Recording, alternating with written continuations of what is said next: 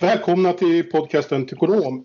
Eh, jag har ju en annan podcast också som heter Bibliotek och där har jag skrivit ganska mycket som är väldigt självutlämnande och eh, på så sätt att det är liksom pinsamt. Jag visar upp mig själv som eh, dum i huvudet, omoralisk, elak, liksom alla, alla, alla misstag och allt sånt där. På ett sätt hade jag liksom föredragit att inte lägga ut det här på nätet där vem som helst kan lyssna. Eh, och behålla integriteten och allt sånt där.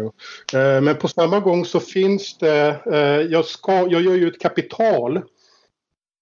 All, allt det där i livet som man liksom har tänkt och kanske sådär typ, ja men kanske ångrar eller tänker att man hade gjort bättre eller som, som det finns någon sån här moralisk tve, tveksamhet i kan man ju omvandlar man ju på något sätt som, som författare eller konstnär och, och liksom gör till, till något värdefullt. Och till exempel eh, Fredrik Virtanens bok har ju fått väldigt bra kritik. Eh, och alldeles oavsett om han är oskyldig till det han anklagas för så handlar ju boken väldigt mycket om att, eh, om att eh, svina loss. Och han skapar ett slags värde genom att göra sin bok av, av de här erfarenheterna.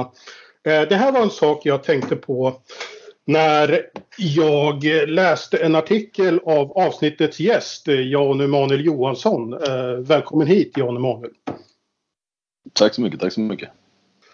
Artikeln Min vulgära nyrikedom blottar vänsterns moralism beskriver ju dels hur du eh, tjänade mycket pengar på, att, eh, på en marknadsbrist som hade skapats av systemet. Ehm, det vill säga under flyktingvågen när eh, bristen på till exempel boplatser eh, gjorde att eh, de kommuner som liksom på olika sätt var tvungna att ta emot det här höjde priset hela tiden. Eh, och det, det, skapade en, en konstgjord marknadsmässig bristsituation som du kritiserade men också eh, tjänade pengar på under, under den tiden. Och du framhöll ju också i artikeln eh, det här med att eh, eh hur, hur du eh, framställer dig själv på ett provocerande sätt som eh, eh, väldigt vulgärrik. Med, med din berömda Rolls Royce till exempel.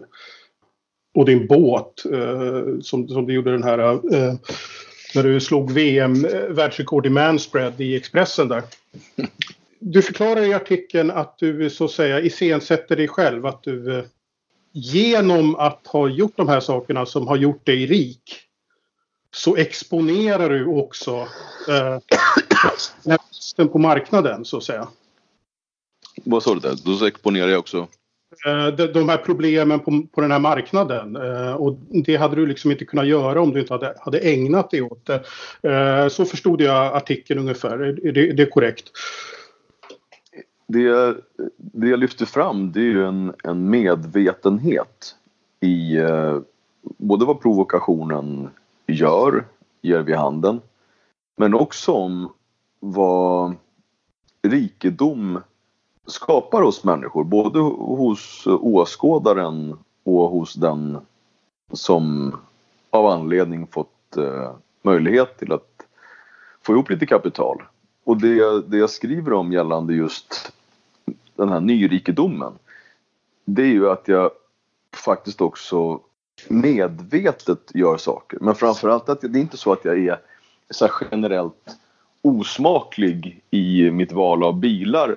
Och jag vet att, att jag inte är någon, någon fin gammelrik eller någon klassisk överklass utan att jag liksom per definition är lite sådär fulrik. Alltså jag vet var jag kommer ifrån. Jag vet mm. att eh, om man nu ska begagna sig av begreppet trasproletär så tror jag nog snarare det är ett begrepp varifrån min egen bakgrund ligger i. Och jag vet, eller snarare fått, fått bli varse, vilken provokation det också medför att man inte har, vad ska man säga, att jag inte bara ber om ursäkt och säger fan förlåt att jag, det var inte meningen att tjäna stålar och om jag nu ska tjäna pengar då ska jag ju förstås ha en Volvo 740 för att det är ju politiskt korrekt och det är det man ska ha. Mm. För det funkar inte så för att vi som, som kommer på riktigt ifrån omständigheter där det inte varit så enkelt. Är det någonting som man alltid har haft en dröm och försökt att fly ifrån så är det fattigdomen. För fattigdomen är inte på något sätt, den är inte romantisk. Det finns ingenting i fattigdomen eller som man kan säga, ja, vi fattiga, vi håller ihop. Det, det funkar inte så, tyvärr. Utan mm. det, är, det, finns bara vidrighet i att vara fattig. Och därifrån har jag velat flytt. Och den flykten klarade jag av. Och de sakerna som jag alltid har velat köpa, de sakerna som jag varit riktigt, riktigt avundsjuk på och tänkt att dit kommer jag, det där kommer jag nog aldrig klara av även om jag, om jag haft det som en vision, har jag också köpt. Både för att det är en, lite av en plikt mot en själv. Att, för att om man, om man verkligen vill någonting, eh, man önskar det här vill jag göra och man kan göra det men man ändå inte gör det. Då förråder man sig själv på något sätt. Men samtidigt så är jag ju medveten om hur det är. Det är ju både patetiskt och lite smutsigt att ha en liksom Hej, jag, har en, jag är 45 år snart, eller idag faktiskt, och åker Lamborghini. Alltså det är klart att det är patetiskt. Det är klart att jag är medveten om det. Grattis, det är samma sak med en klocka är ju patetiskt. Allt sånt där är tokpatetiskt. Mm. Men jag gör det inte omedvetet. Jag är ändå medveten om eh, vad jag håller på med. Och jag, det är också den provokationen som jag vet att, att jag på något sätt nästan är som person. är är också medveten. För jag tror att det kan vara nyttigt för människor att först bli arga och tänka liksom Hur kan han, han som är socialdemokrat, ha fräckheten att ha fina saker och sen så när man då tvingas till reflektionen att är du helt övertygad om att, att övertygelsen och ideologin verkligen sitter i bilen eller i tröjan och sen där, och därom. Men det är några saker som jag ändå touchar så, så som jag minns det i den här artikeln eller debattartikeln. Men äh, finns det inte ett element av att, alltså att äh, du samtidigt gillar att ha en Lamborghini och så kan man så att säga vara ironisk om det. Ja, det är klart att på, på sätt. Vem, skulle, alltså vem, vem är så pass sjuk som man inte gillar att ta en Lamborghini? Ja. ja men det, det är ju liksom, du har ju den här, de här lurarna på skallen och du berättar mm. just att sådana där har man när man spelar tv-spel. Om man är vuxen och spelar tv-spel Alltså då är man ju, det är ju jättepinsamt. Vad är man för en människa som spelar tv-spel när man är vuxen? Okej, okay. nu kommer skitmånga bli arga och säga så men jag spelar tv-spel, jag är 50 år. Jo, men du är ganska pinsam också. Ja då, jag har en Lamborghini. Jag är 45 år. Är inte mm. det pinsamt? Jo, som fan! Tycker jag att det är kul? Jajamensan. Och du hade inte haft de där lurarna. Nu kommer du skylla på din stackars son eller vad det nu är för någonting. Men du sitter också där och lirar ibland. Och det är ju patetiskt. Alltså vi, vi är patetiska ihop. Fast på olika sätt liksom. Alltså jag försöker bli patetisk och spela med tv-spel. Men jag, jag lyckas inte riktigt eh, engagera mig i det tyvärr. För att det, jag, jag, tror att det är ganska... Det ser rätt roligt ut när ungarna håller på. Men jag, jag har mm. liksom svårt att eh, eh, få in det. Men, det, ja, men som du sa, det är ju, det är ju en det är ju något ganska pinsamt och, och genant du gör. Jag, jag kan känna igen mig ganska starkt i det för att det är mycket saker som jag skriver. När jag skriver och sen läser in och sen ger ut så kan jag ju känna så här. Shit, ska, ska jag lämna ut det här till folk? Eh, eh, sådär, vad, vad får de för bild av mig samtidigt som jag liksom i och med att jag berättar om det så blir det liksom så desarmerat också på samma gång. Uh, säg om, om uh, någon kvällstidningsmurvel hade tagit så här, smygbilder av dig. När du hade suttit i din fina båt. Uh, här är Jan Emanuelssons jättedyra båt och här sitter han i sin lyxbil och det hade varit på avstånd. Då hade du ju, då hade du ju träffat dig mycket bättre tror jag. Man avväpnar ju allt det där när man, när man går ut och bara hej, här är jag. Ja, det, å andra sidan inte. För att jag tror att det är, är just den här grejen att jag inte skäms som jag tror är eh, som också provocerar. Att jag någonstans, för det är det här som är det vulgära, att inte skämmas. En finrik människa, han skulle ju kunna ha en Rolls ute på landet i garaget som han åker och, och handlar med. Liksom. Mm. Eh, kanske, ja, men en Rolls skulle han kunna, absolut inte en Lambo. En finrik människa har ju finrika saker. Jag är ju en fulrik människa som inte har förstånd att skämmas för mig. Mm. Utan som på något sätt har, har en övertygelse i att jag kommer dö. förr eller senare. Och att de här åren fram till så att jag dör eh, med förhoppning om att få leva vidare någon annanstans, vilket jag också tror på. Men så tänker jag att det finns ingen anledning att inte göra det som jag uppenbarligen tycker är roligt eller är nyfiken på. Och är det någonting som jag är nyfiken på, som jag vill göra och jag har möjligheten att göra, då gör jag det. Och jag tänker inte bara det minne, har du något dåligt samvete eller känna att usch det här var ju pinsamt. Jag gör precis det jag tycker är kul. Och om någon tycker så här, shit vad han inte är skön som gör så. Ja men det var väl en tråkig historia. Jag tror den smärtan ligger i den individen snarare än i min egen.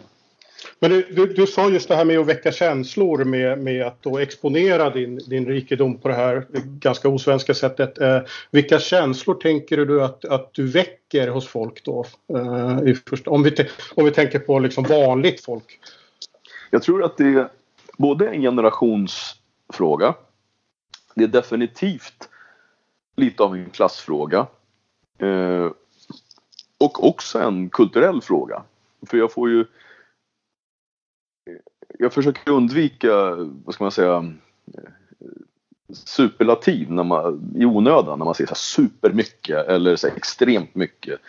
Men jag får väldigt mycket eh, människor som skriver till mig och är överväldigat positiva och säger att det, de uppskattar det sättet. Och att man att även, nu blir nästan lite sosseröd när jag pratar om det, men, eh, men så här, de tycker att det är föredömligt. Så här, jag skulle också vilja ha de här möjligheterna. Jag skulle också vilja kunna göra som, eh, som du.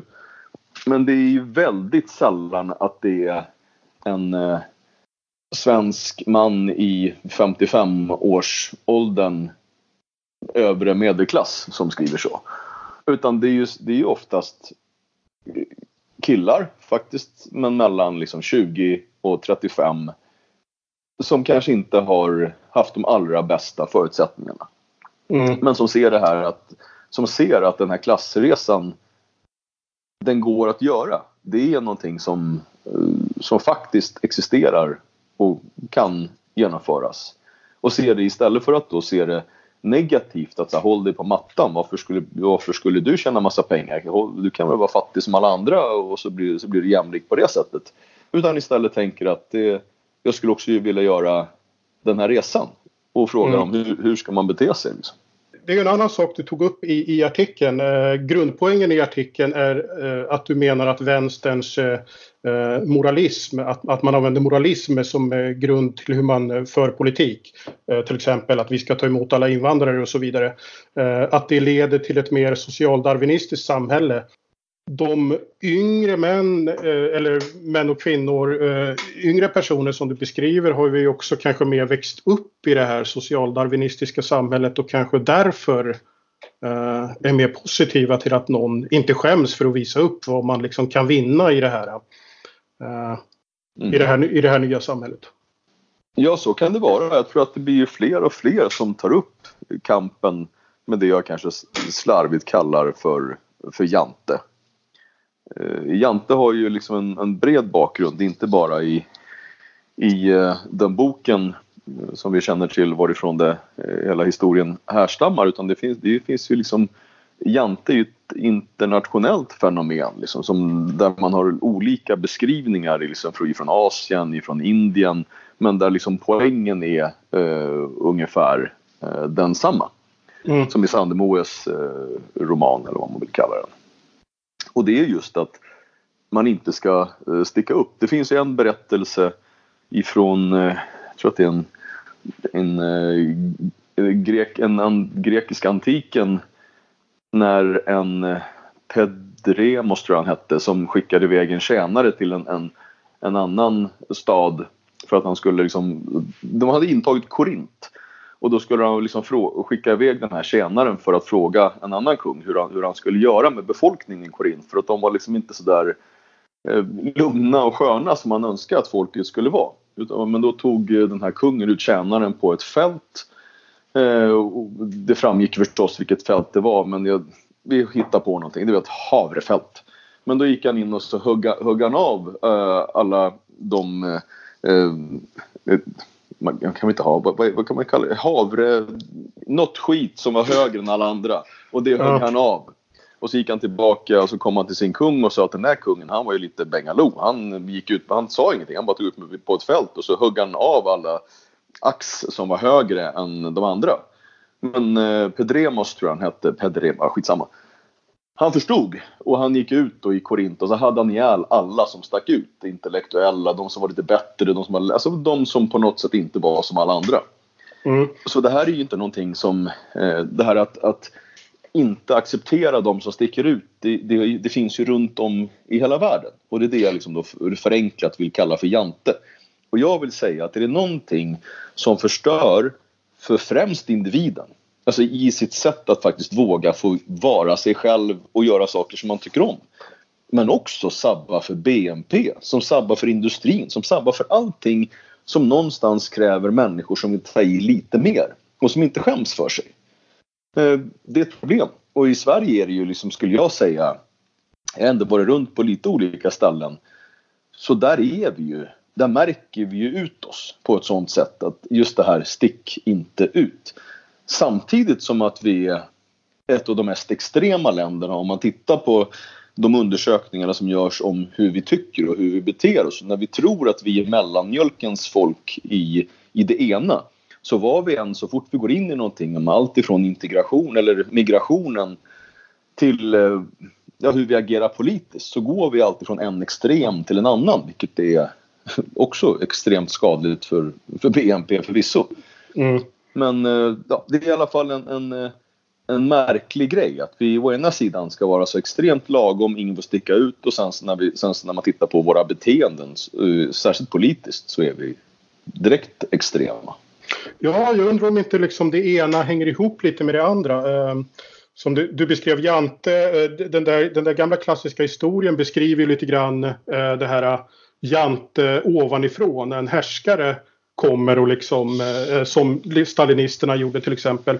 Men det vi har i Sverige har ju lite varit ett så här Jante nerifrån framförallt.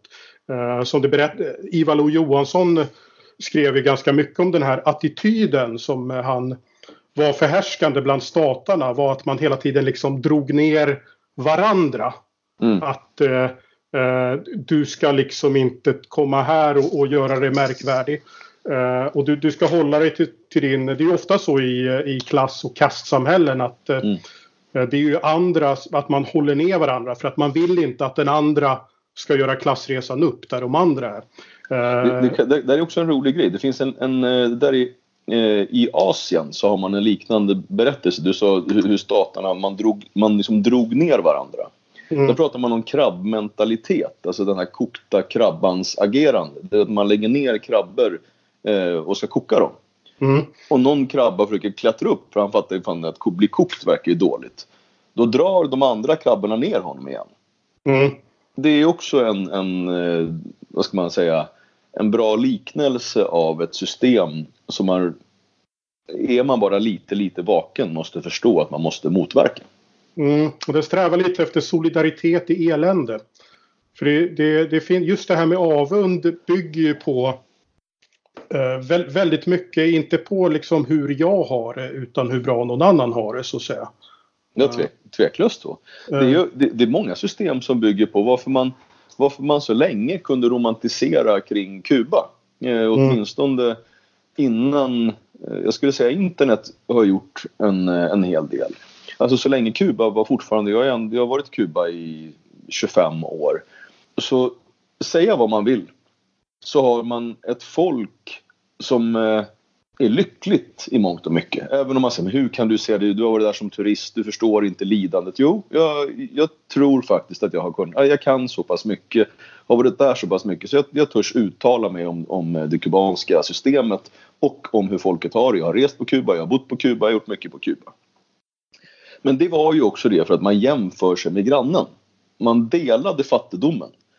Men också allt det positiva som revolutionen ändå tog med sig. Att det, om man nu om man ska jämföra länder så är det liksom inte friskt att säga, men vadå, tycker du att Kuba jag fick ofta den frågan när jag var i 20-årsåldern och var som mest Kubaromantiker. Men hur, vadå, om du jämför Sverige och Kuba, tycker du inte Sverige är bättre? Jo, men, men kom igen, kanske vi skulle ta och, och jämföra Kuba med något land som ligger i närheten av Kuba, alltså som har ungefär liknande premisser. Och tittar man på de länderna som är runt omkring och någon skulle fråga så här, om du skulle ha barn, eh, du ska bo någonstans, var skulle du vilja bo i den regionen? Så hade jag definitivt sagt Kuba. Just på grund av den, den tryggheten som finns. Alltså det är, säga vad man vill om att ja, men du, får, du, du får köa på ditt ris. Ja, men du fick åtminstone ditt ris. Håller jag, håller jag nu på att romansera kring kommunismen? Nej, men att bara lyfta fram negativa delar i ett system är inte heller politiskt rätt. Alltså om man bara berättar om det dåliga, då är man också en lögnare.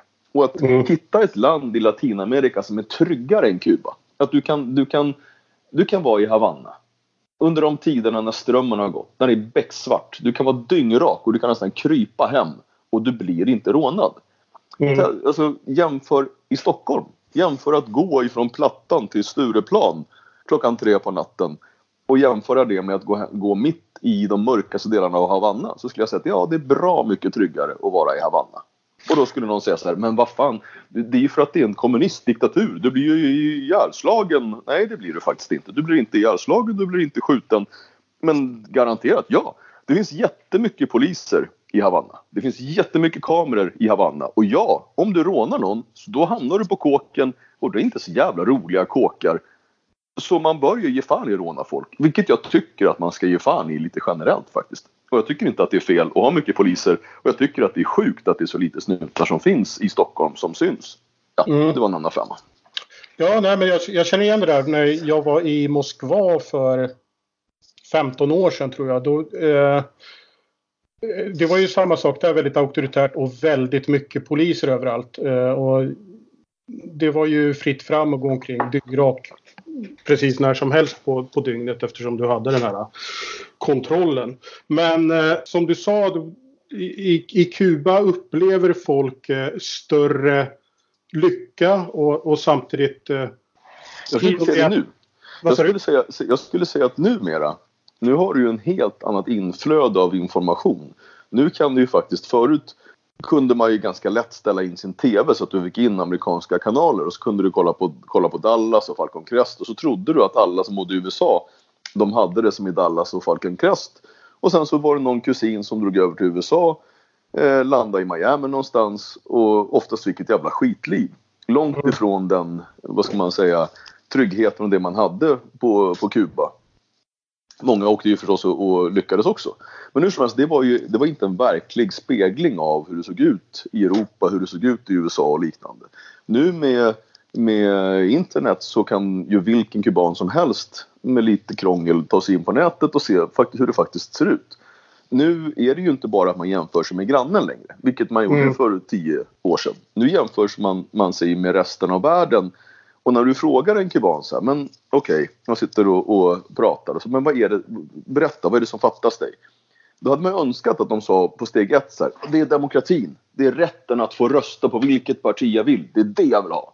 Jag skulle säga att nio av tio av dem man pratar med lyfter fram någon form av märkesskor, märkeskläder mm. eller konsumtionsartiklar. Och det kan man ju säga, men det är ju för att de det är brister i skolningen. Hade de bara fått reda på i skolan att det, det som du främst av allt ska vilja ha är demokrati, då hade de sagt det. Så mycket väl, så kan det mycket väl vara. Och jag hoppas att det också kommer bli så. Jag hoppas självklart att det kommer bli demokrati på Kuba. Men jag tycker inte att det är hedligt att bara lyfta fram det som är skit. Man kan väl också, alltså det här med att ha, producera och även ha dyra märkesskor och ha kvar ett auktoritärt system funkar ju skitbra på Kina, i Kina. Det, det är väl också rimligt att det kan översättas till kubanska förhållanden också. Att man eh, behåller systemet men liksom tar in handeln på bred front. Det har man väl gjort lite grann också. Man försöker. Grejen är bara att om man nu ska vara lite, jag höll på att säga taskig men snarare kanske lite väl rak och ärlig.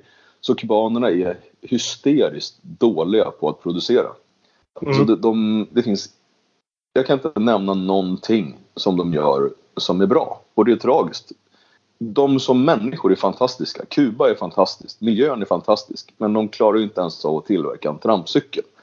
tittar man på Kina så där är det en, ska man säga, lite av en annan grej.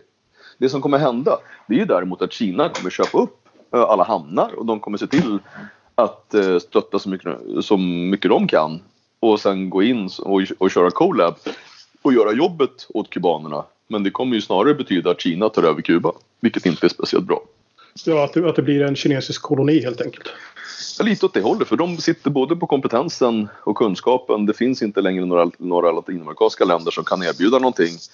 De som hade lite pengar har ju, har ju lyckats driva sina länder så sinnessjukt dåligt och trots att de är några av Latinamerika, eh, Latinamerikas rikaste länder och har de största och bästa förutsättningarna så, så tar de till med politiska medel så att de skjuter sig själva, inte bara i foten utan rätt genom skallen. Det är en stor, med en stor tragik att se för det skulle kunna ha blivit någonting i Latinamerika om de bara liksom nu gick det som det gick helt enkelt. Jag tänkte gå tillbaka till det här med jantelag och avundsjuka. Eh, en av de allra första eh, moraliskt indignerade jantedrev som jag kommer ihåg. Och jag mm. kommer faktiskt ihåg det här fast jag var väldigt ung. Och blev också ganska emotionellt eh, engagerad i det. Eftersom det tilltalade liksom en mellanstadiespojkes känsla för moral. Det var ju de här värstingresorna i slutet av 80-talet ehm, som du var med. Du var med på en av de första.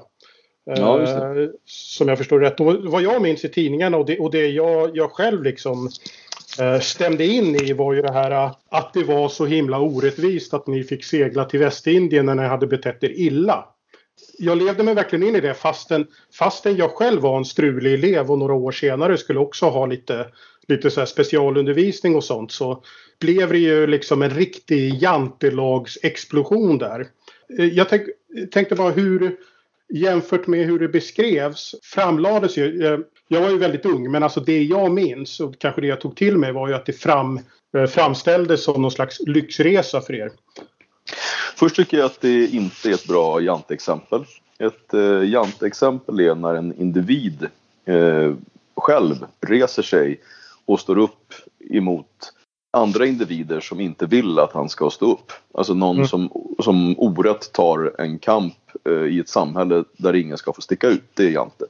Det här var ett eh, bra exempel på ett misslyckande hur man agerar med medel som ska gå till annat. Där man mm. inte ser till forskning, där man inte ser till erfarenhet och eh, vad man vet fungerar. Det här var ju en tid innan där man fortfarande antingen så jobbar man miljöterapeutiskt på psykodynamisk grund. Ganska osmakliga begrepp när man pratar om både miljöterapi och psykodynamisk grund. Det var ju något, något experimentell verksamhet där, där människor i det här fallet då hade en teori om hur man skulle kunna få människor att agera annorlunda. Och så fick man då statliga medel eller kommunala medel att testa sig fram på de här individerna varav jag var ett av dem. Och jag mm. skulle säga att så här att om man nu ska se sig själv i försöksdjursteknisk bemärkelse så var det inte på något sätt plågsamma försök utan snarare tvärtom. Men om man ser ur ett, hur saker och ting fungerar på riktigt.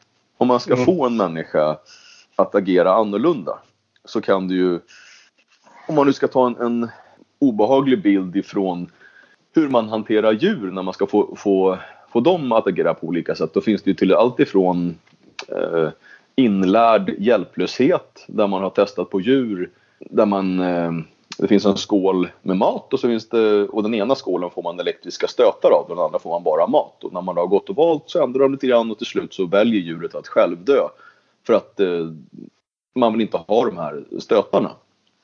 Men det man kan, vad, vad vill jag säga med det då? Jo, det är att det som är obehagligt eh, har man en tendens att göra mindre av. Eh, det som är behagligt ofta då utifrån både uppmärksamhet, alltså hur man blir bemött av andra, gör man mer av. Om man mm. till exempel kollar på så här, kognitiv beteendeterapi som ändå är en av de delarna som ändå har skarpast evidens beteendemässigt. Så då har man ju en, en grundläggande, om man ska förenkla det till sin spets så kan man säga att om du är mm, hissfobiker. Du bara vill inte och kan inte åka hiss. Då säger jag så men vet du vad? Kom med mig bort till hissen. Och du bara, nej det vill inte. Jag bara, jo det vill du visst. Då tar jag dig. Så nu går vi fram till hissen. Jag bara, ta på hissen. Du bara, nej jag vill inte. Och så får du ta på hissen. Du märker att du dog inte. Till slut så bjuder jag in dig i hissen och du märker att du dog inte. Jag säger, nu åker vi. Du säger, nej jag vill inte. Och så åker vi ändå. Till slut så märker du, nej jag dog inte av att åka hiss. Aha! Och därmed har, har din hisskräck botats. Du har liksom genom det här självupplevda insett att det här var ingen fara och så kan du åka hiss. När det, samma sak så kan man ta ett exempel när det gäller när man drar sådana här self-stories. Jag åkte själv runt i skolor under en period i brist på bättre vetande och då berättade de så här, men det här gjorde jag när jag var ung och titta så här får ni inte göra för att då går det mm. dåligt. Och det ungdomarna ser, det är en snubbe som står på scenen, får precis det som de vill ha, det vill säga allt fokus på honom. Så står han där och säger att gör inte som mig. Hallå? Mm. Alltså det mest kontraproduktiva man kan göra. Det blir som Stockholmsnatt. Eh, om, ursäkta att jag nu tar upp exempel som typ bara min generation kan komma ihåg. Men Stockholmsnatt var i alla fall en, en film där man lät massa sköna ungdomar göra jävligt sköna sparkar. Då sa man så här, gör inte som de här ungdomarna. Och hela Sverige gick ut och gjorde precis de där sparkarna. Jag la till och med kommentarerna så här. Eh, precis, ej, har du en cigg? Underbart! Och så klappar man till någon stackars jävel för att han inte hade en gul bländ. Alltså mm. det mest korkade man kunde göra. De här resorna var ju exakt så. Det vill säga man tog de människorna som betedde sig sämst och sen mm. så inte nog med att de fick liksom en belöning för att de betedde sig sämst. Utan vi fick ju också sen vara med på, ja, det stod ju om det var exakt varenda tidning i varenda tv-program. Och jag har ju fått prata om det ja, sen 89 eller när den här resan var. Ja, ja. Så nej, men alltså, om man nu ska se det ur ett samhällsperspektiv, att hur ska man inte bete sig med människor? Så skulle man väl säga att det där var ett väldigt bra exempel på en väldigt dålig eh, idé. Mm. Och tanken var ju så här att eh, när man har läst om det själv och också så som man minns det så var det ju det här att teambildning var en viktig grej. Så här. Ja, vi ska teama, vi, så här, vi tillsammans ska bli en grupp. Smart! Vi tar alltså ett gäng legister från flera, det var ju så grabbar från Stockholm och så var det vi från Uppsala. Man tog alltså de, så som man uttryckte det själv, de mest kriminellt aktiva ungdomarna i Sverige. De skulle vi samla ihop och skicka iväg. Mm. Men det är det smart liksom. Det är klart att vi lärde ju varandra. Det blev, klart det blev en bra teambildning. Men det blev ju mm. knappast en teambildning i hur vi ska läsa läxorna utan vi, vi, vi gjorde det som vi gjorde. Vi betedde oss som as. Förstörde saker, rånade grejer, så gjorde precis tvärtom. Så ja, till framtida generationer som ska ta hand om ligister. Nej, ge inte ligister som förtjänar ett straff någonting fint. Det är dåligt. Och ska man jobba med behandling så ska man titta efter vad vetenskapen säger, inte utefter vad någon lirare tänker vilka sköna avdrag han kan göra på sin segelbåt för att kunna åka iväg med ett gäng ungdomar. För jag menar försvaret för det här skulle ju vara ju då att själva resan resan till Västindien då skulle ha varit ett projekt som eh, fick er samman då. Eh, men fungerar det på, no på så sätt det, alls? Det är, det är precis det man inte vill. Alltså om mm. du har lite förstånd. Det sista du vill det är att svetsa samman ett gäng kriminella. En kriminell, en kriminell det är ett problem. Fem kriminella är ju ett, är ett gäng. Mm. Är det kriminella små gäng och organisation, är det det som vi vill skapa? Nej. I, i största möjliga mån. Så det du ska göra, det är att ta den kriminella ur den miljön där de kriminella är, sätta den i ett funktionellt sammanhang. Det vill säga in i en byggbod där det sitter hedliga, svettiga knegare som vill göra rätt för sig med bra moral, alltså arbetsmoral och säger att håll käften och gå och jobba. Ja, men jag är synd om mig. Det är för fan inte mer synd om dig än vad det är synd om någon annan. Kom med mig och gå och jobba gör rätt för dig. För det är bara skitfolk som inte gör rätt för sig. Det är den miljön man ska få in legister, inte i någon annan miljö. Det sista du ska göra, det är dalta med folk. Det sista du ska göra, det är ge människor passiva bidrag. Det förstör. Och det här är inte någonting som jag sitter och vräker ur mig för att jag tycker så, vilket jag verkligen gör. Utan det är för att tittar man på vad som faktiskt fungerar så är det så här man ska göra. Jag hade ju en liten erfarenhet av det också några år senare. Jag gick i en väldigt strulig klass och vid, vid något tillfälle plockade de ut då de struligaste eleverna, fem, sex stycken, eh, in, inklusive mig. Uh, och Alltså vi var hos en speciallärare men egentligen hängde vi bara i hans hus och så du åkte BMX och åkte till hans stuga och sköt luftgevär och sånt där. Och vi berättade ju naturligtvis när vi hade så gemensamma lektioner med de andra så skröt vi ju om det här och kände oss liksom så här ah, magnifikt utvalda och verkligen gnuggade i ansiktet på dem att haha vi betedde oss eh, det här är våran belöning liksom för att vi, för att vi är så jävla coola typ. Um, det var, eh, kändes ju liksom instinktivt ganska uppenbart att det här var fel även om man liksom avnjöt det ändå. Men det handlar väl framförallt om, alltså första lösningen är väl att man försöker bara bli av med de här individerna. Och sen när, när du väl har eh, plockat ut individerna som stör så tänker man nog att det är mest kostnadseffektivt att ställa dem på ett, sätta dem på en och samma plats. Så här tror jag att det är. Eh, du, vi pratade tidigare om den här eh, vänsterns moralism. Det här med att vara god. Att vara de goda gåvornas givare känns alltid bra. En socialsekreterare som får, som får sitta där bakom sitt skrivbord och säga ja, nej men klart att du ska få lite hjälp. Här skriver jag en liten check som du kan gå och äta mat för. Hon tror sig göra någonting bra för den här stackaren som nu fick en liten matkupong. Eller den som skriver ut bidragen. Det känner jag ändå, men absolut. Eller den som ens skriver lagen och texten som tänker att jo men det är klart att de ska få. De där, de som inte, de som inte klarar bättre. De måste vi hjälpa genom att ge dem någonting. Det är destruktivt på alla sätt. För att både den, den som blir utsatt för den här godheten han tas ifrån sin värdighet. Han tas ifrån liksom den mest grundläggande rätten en människa ska ha, det vill säga rätten att få göra rätt för sig. Att få vara en del i samhället. Medan de här människorna som då själva känner att de på något sätt personifierar godheten genom att det är samma människor som, som, som nu slår sig blodiga för allt ifrån gymnasielagar som, som egentligen slår mot de mest utsatta i hela världen. De som inte kan ta sig hit, de som av anledning kanske inte får komma till, inte har möjlighet att komma till Sverige för att vi tvingas stänga dörrarna för att vi tar hit människor som faktiskt inte behöver hjälpen. Samma, det är exakt samma godhetsmönster som ger de här, jag kommer inte ihåg senast den här Eh, debatten kring att man gav lyxlägenheter, jättefina lägenheter inne i centrala Göteborg till, till gängkriminella. För att det Mal väl, Malmö det var det, Malmö. Malmö. Ja. Och det var väl snällt. Men nej, det var inte snällt. Det var inte snällt mot någon. Det var inte snällt mot skattebetalarna. Det var inte snällt mot de här ligisterna. Det var inte snällt mot någon överhuvudtaget. Snällt är att behandla människor som en medmänniska. Om jag skulle behandla dig som en medmänniska så säger inte jag så här att, vet du vad? Du, du är så jävla kass så jag vill inte ha dig på arbetsmarknaden. Sitt där med dina fula lurar och spela tv-spel för det är billigare att ge dig bidrag än att ta dig på arbetsmarknaden för du kommer bara gå i vägen. Det är inte snällt. För alla människor har en potential att bidra till samhället. Det vill säga att alla ska ges rätten till arbete. Och då, kan man, då kommer ju den här goda människan säga så här, men hej, jag är miljöpartist, men då borde väl alla ha rätten till att vara lediga också? Nej, Ingen har rätten att vara ledig förutom när de har semester. En semester som de har jobbat ihop. För det är ingen rättighet att ta andra människors pengar, andra människors tid i anspråk. Utan du måste göra rätt för dig själv. Men alla människor har inte potentialen att skapa de här förutsättningarna själv. Där ska samhället in och se till så att ingen hamnar utanför. Det ska vara en rättighet. Men alla former av passiva bidrag är förödande för individen och det är förödande för samhället. Och det här snällhetstänket, det kravlösa Sverige.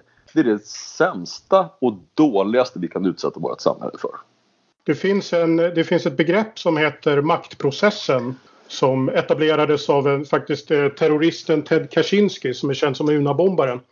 Eh, han skrev ett långt eh, traktat om, eh, om eh, problemen med, de, med det moderna samhället. Och han började väl med att gå loss på vänstern framförallt och, och tog väl upp många av de här Eh, Eh, kritiken som även du har som är väldigt uppenbara när man ser hur vänstern funkar. Men han sa ju också att det enda en människa egentligen behöver och det som det moderna samhället skapar brist på är det han kallar för maktprocessen, alltså möjligheten att göra någonting, eh, ett meningsfullt projekt, att genomföra det själv. Eh, med liksom, och på så sätt skapa känslan hos dig själv att du har egen makt. Att du är kapabel och kompetent. Eh, och han menade ju att det liksom moderna samhället i stort gör att det är ganska svårt att liksom skapa sånt här som uppträder naturligt om du är en jägarsamlare till exempel. Du går ut, du dödar ditt byte, du äter upp det. Du, det är liksom en meningsfull sysselsättning. Men eh, om du jobbar i fabrik så försvinner, ja då är den här alienationen helt enkelt som Marx talar om. Att det meningsfulla försvinner väldigt lätt för dig. Eh, och ersätts av en lön som är liksom en abstraktion. Och det du beskriver är ju också att det här förstärks av så att säga välfärdssamhället. Eh, som inte riktigt tar hänsyn till eh, de andra inre behoven en människa har av att förverkliga sig själv på något sätt. Alltså livet är en kamp. De som går runt och tror och väntar på att livet bara ska ha gott att erbjuda, att det är en räkmacka, att det är enkelt. Det är schysstare att säga och berätta precis som det är. Nej, livet är ingen räkmacka livet är ganska skit faktiskt. Det är ganska ofta man mår dåligt, det är hårt som fan. Men det som är bra, det är att vi faktiskt som människor är starka. Även om man ibland kan känna som att jag pallar inte. Så är det som när du lyfter en hantel. Mycket sitter i skallen. Om du bara tar i så går det visst. Alltså det, det går att bryta igenom den här psykiska barriären. Det man måste inse det är att ja, det som krävs det är att man måste kämpa. Och ja, det är inte lätt och ja, det svider. Men det är det som faktiskt krävs. Arbetet, om man då säger men arbetet alinjerar och det, du har inte tid för någonting annat för att du måste gå och jobba. Jobbet är en väldigt stor och viktig del av livet. Både för att det visar att du är en man höll jag på att säga, då hade jag skjutit mig själv. Men att du, att du är en människa som tar ansvar. Alltså en människa som inte går och jobbar, inte gör rätt för sig. Han tar sig ifrån möjligheten att faktiskt lite av sin egen ära. Att, eh, äran att få liksom stå upp för sig själv och kriga. Jag skulle säga att det som det när man pratar om självförverkligande så är det ju också att på vilket sätt kan du förverkliga dig själv i din egen karriär? Alltså om du vantrivs på jobbet. Om du tycker att mitt jobb är så jävla dåligt. Okej. Okay. Varför är du på det jobbet? Jag kan inte få något annat. Ja men det är väl klart att du kan. Det finns alltid andra jobb att få. Om man, det finns, det finns annat, annat man kan göra. Du är med, då får jag sämre pröjs. Så kan det vara. Så kan det definitivt vara att du får sämre pröjs. Men någonstans så, måste, det är ju, så är det ju upp till dig som individ att bestämma vad du ska göra med dina egna dagar och vilket jobb du ska ha. Sen kan du inte säga, men jag vill hellre, jag skulle vilja vara flygkapten. Ja, det kanske, det kan ta lite längre tid kan man säga. Men du, det går liksom inte att bara projicera över det man tycker är jobbigt på en tredje part, att det är samhället eller att det är, en, det är chefens eller jobbets eller hundens fel. Utan det ligger till slut hos en själv att kunna bistå till sin egen förändring. Sen behöver du ha ett starkt samhälle för att de som inte har samma potential att göra sin egen förändring ska kunna få lite hjälp med det. Genom utbildningsväsendet, genom möjligheten att kunna omskola sig, genom möjligheten att få ett stöd eh, på olika sätt under perioder av livet. Och då menar jag inte fokus på bidrag utan fokus på att kunna få göra andra saker. Mm. Men som sagt, kontentan. Livet är inte så jävla enkelt. Livet är en kamp och det kommer alltid vara så för dig och det kommer vara så för, för dina barn.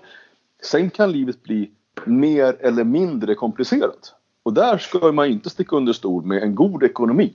Friheten att kunna köpa vad man vill det skulle jag säga det är den största friheten som du kan få i ett modernt samhälle. Och alla andra som säger att nej, nej, nej, pengarna spelar ingen roll. Ja, de har ju definitivt aldrig varit fattiga och får lida av de begränsningarna som en begränsad ekonomi eller ingen ekonomi faktiskt ger vid handen.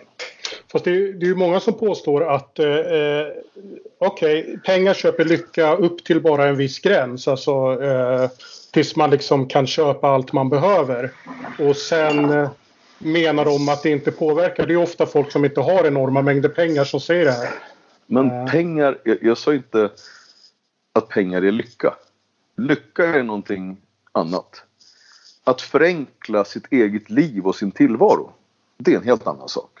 Att eh, man liksom skulle få att dina receptorer i hjärnan per automatik eh, 24-7 skulle signalera lycka kommer inte hända. Ja, då, visst, du kan knarka så kommer det funka i alla fall under en period.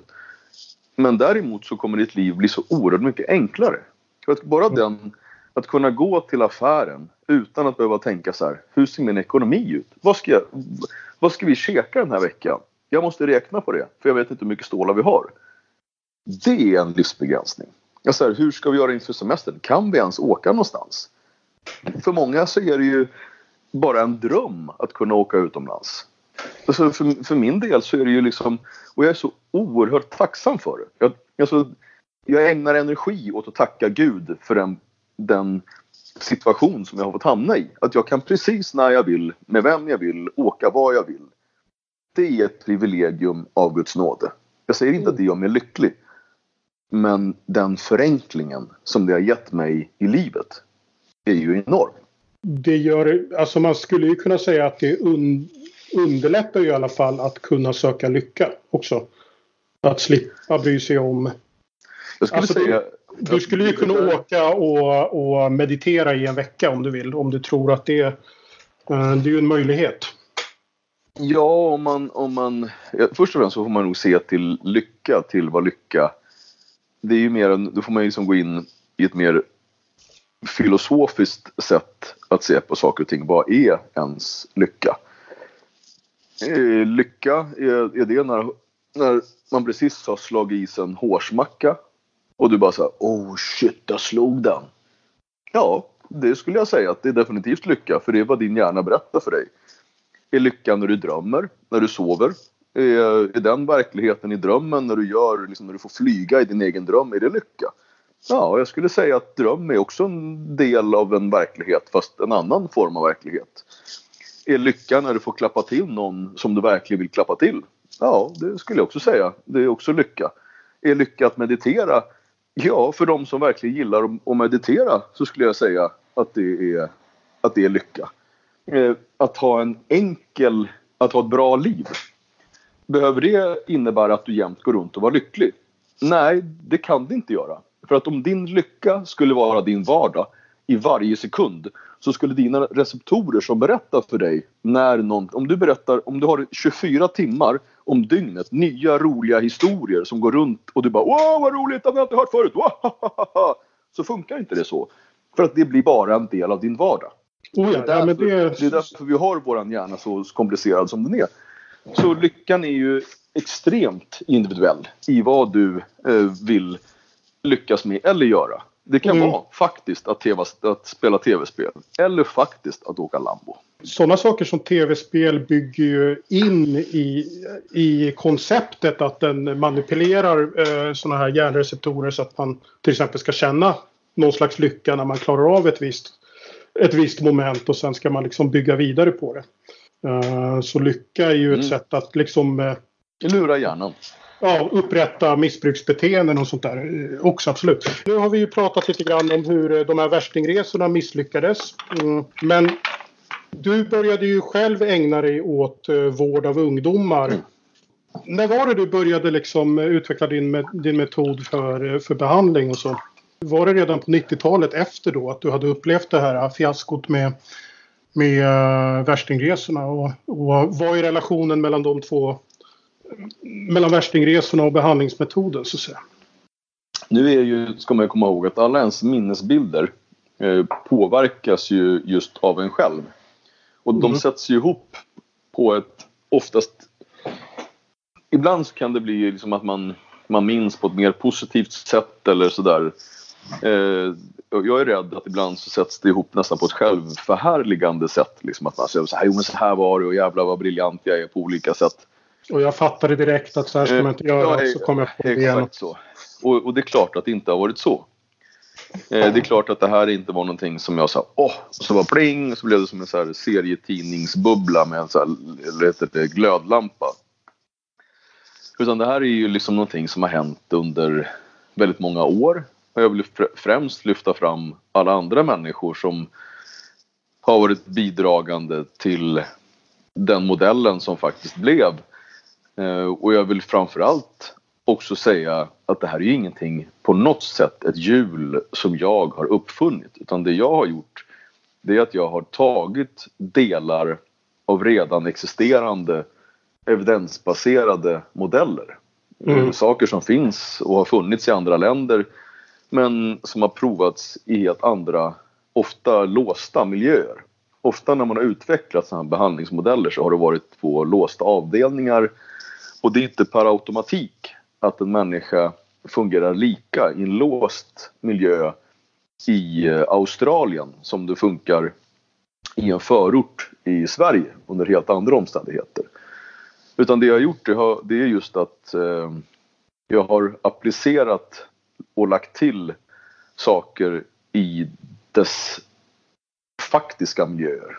Alltså utifrån människans faktiska miljö där man inte är låst.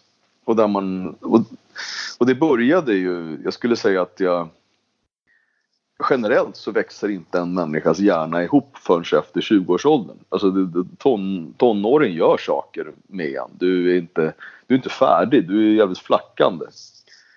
Jag kanske när jag var 20 så då började jag liksom, jag friskna till kan man säga.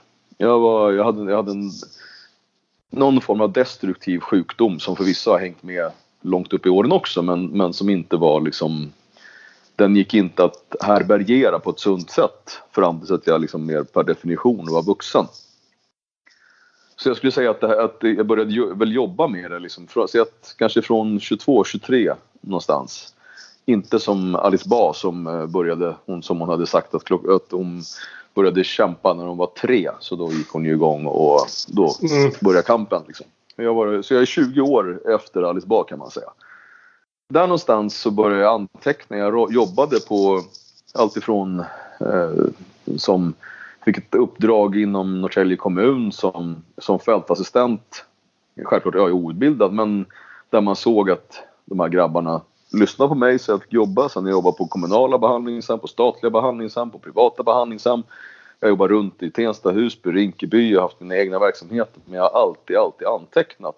Och både antecknat det jag tycker har varit sjukt dåligt. Jag fann mycket inspiration i Hassela Solidaritet när jag jobbade som eh, kollektivledare på Värmlandskollektivet Hassela Solidaritet. Men såg också saker som var dåliga. Och sen antecknat, snott eh, på vad jag tycker så precis så som man ska göra. Alltså, om du, om du ser någonting som är bra och fungerar, gör mer av det. Och eh, sen förfinades ju det här under de tio åren ungefär som jag drev ett bolag med fokus på att få den här modellen, eh, en kognitiv lärlingsutbildning med, med vad som kallas realiserad teckenekonomi. Och där man såg att utfallet hos de här ungdomarna blev väldigt positivt. Om man då, de vi kunde jämföra med, det här var ju trots att det här är liksom i en reell närhistoria så var det fortfarande under en, en period när man faktiskt inte gjorde reella uppföljningar. Det var fortfarande lite fult. Eh, jag fick också skäll ifrån det som, eh, det som var det som fanns innan statens institutionsstyrelse. Då var det Länsstyrelsen som var på när vi följde upp våra ungdomar för att se Eh, upp till tio år efter behandling hur, hur det reella utfallet var. Och då tittade vi på eh, hur mycket skatt man betalar. Eh, man tittade på om man var dömd. Och då frågar man sig här, men, men först så kritiken var ju då att eh, mot den personliga integriteten att vi tittade över då, hur mycket skatt de pröjsade och om de var, om de var dömda. Eh, och sen så fanns det heller, heller ingen efterfrågan på hur det såg ut efter behandling utan den uppföljning som var då, det man bedömdes över det var om ungdomen hade gjort hela sin behandling på behandlingshemmet. Alltså om det var en Eh, tid som man hade beräknat på två år och ungdomen var under behandling i två år. Då var det stora tummen upp. Att den här ungdomen direkt efter behandlingen tog ett återfall, det sket man högaktningsfullt i. Jag vände på det och sa att att kunna ha en ungdom under behandling i två år. Jag kan ta personligen precis vem som helst. Exakt vem som helst. Och jag kommer få honom att, att agera perfekt under två år. För jag kommer sitta på honom när jag behöver det, jag kommer hålla i honom när det behövs. Det den där individen behöver, det är ju inte någon att lära sig att ha någon som sitter på honom. Utan han behöver ju verktyg för hur han ska kunna agera i frihet efter behandlingen. Det är först efter behandlingen man ser om någonting är bra eller inte. Så det var väl mm. ett av de perspektiven som vi vände på. Och också att man såg till människans inneboende kraft och där man tittade på vad som var friskt. Istället för att som man under många, många tider har gjort så här, okej, okay, varför mår du dåligt? Ja, ja mamma var taskig. Okej, okay, då ska vi prata jättelänge, jättemycket, långt tillbaka om din mamma, hur du växte upp, när du föddes. Kommer du ihåg när du föddes? Kommer du ihåg, har inte din pappa slagit dig? Har han inte tafsat på dig också? Har inte det här hänt? Och så ska man tjata det till förbannelse. Och jag säger att skit i det. Och det kan vara så att din morsa har varit skittaskig mot dig. Tråkig historia. Det kan hända att du blir misshandlad sönder och samman. Tråkig historia. Vad, vad har varit bra? Ja, jag har varit skitbra på fotboll. Kom, vi går och spelar fotboll. Eh, vad hade du för tränare? Vi, ja, han var bra som fan. Okej. Okay. Vi gör mer av din mer umgås med din tränare. Vad är det mer du tycker om? Vad är friskt hos, hos dig? Om man vänder på det så här, hej jag är handikappad, jag har bara ett ben. Bra! Du har ett ben, fan vad schysst, då ska vi använda det. Att hela tiden se vad som är friskt i människan, inte vad som är sjukt. Och sen göra mer av det. Att sen se till vad kan du, det här kan låta lite floskulöst utifrån så här, se, fråga inte vad ditt land kan göra för dig utan, utan fråga vad du kan göra för ditt land. Det är exakt så som man ska se det. Utifrån att okej, okay, vi har ett samhälle, du ska bli en del av det. På vilket sätt ska du bli en del av det? För det finns bara ett enda sätt att bli en del av samhället. Och det är att bidra till samhället. Det enda sättet att bidra till samhället är att arbeta. Det vill säga fokus på arbete. Så vi såg till att ha just det. Så hur ska de här grabbarna snabbast möjligt komma in på arbetsmarknaden? Och då sa man så här, men han knarkar ju. Ja, det gör han. Och det är, en, det är inte så bra. Det ska vi göra mindre av. Vi ska göra mer av det här. Alltså in i friska, bra miljöer där den sociala smittorisken inte ska vara någon risk utan någonting påtagligt bra. Det vill säga var bland sunda arbetare. Var någonstans där du inte smittas av andra pundare, ligister, våldsverkare utan bort ifrån det sjuka, in i det friska. Och det här gjorde vi nu. Jag förenklar självklart men det är för att också vara tydlig. För att se vad är det som faktiskt behövs när man ska bort ifrån ett missbruk. Det mest väsentliga, utöver självklart att du behöver komma igenom en avtändning. Men det kan man ju... Nu finns det ju också en hel del mediciner som är riktigt bra när man ska komma igenom en avtändning. Så att man, och det är också en sak som man tidigare har sett att det ska vara ett lidande. Jag, jag skulle säga nej. Det behövs, en avtändning behöver inte alls vara ett lidande längre. Det är klart att det är obehagligt men det behöver inte vara som förr. För nu finns det som sagt någonting du kan landa på. Sen när du har kommit igenom den första avtändningsdelen då ska vi ha ett fokus. Hur kommer du så snabbt som möjligt in i det normala? In i samhället. Hur ska du kunna göra rätt för dig så att du får en lägenhet, så att du får ett arbete och verktyg för att kunna bli en hedlig vanlig skattebetalare? Ja. Mm. De eh, ord du använder, eh, social smitta, hederlig eh, som något negativt och hederlig skattebetalare och sånt där. Det är ju väldigt mycket du kallar det ju frihetlig socialdemokrat men det låter ju väldigt mycket som man liksom mer som en auktoritär sosse. En gammaldags eh, Göran Persson-sosse helt enkelt. Eh, vad menar du med vilka aspekter menar du att du är frihetlig sosse?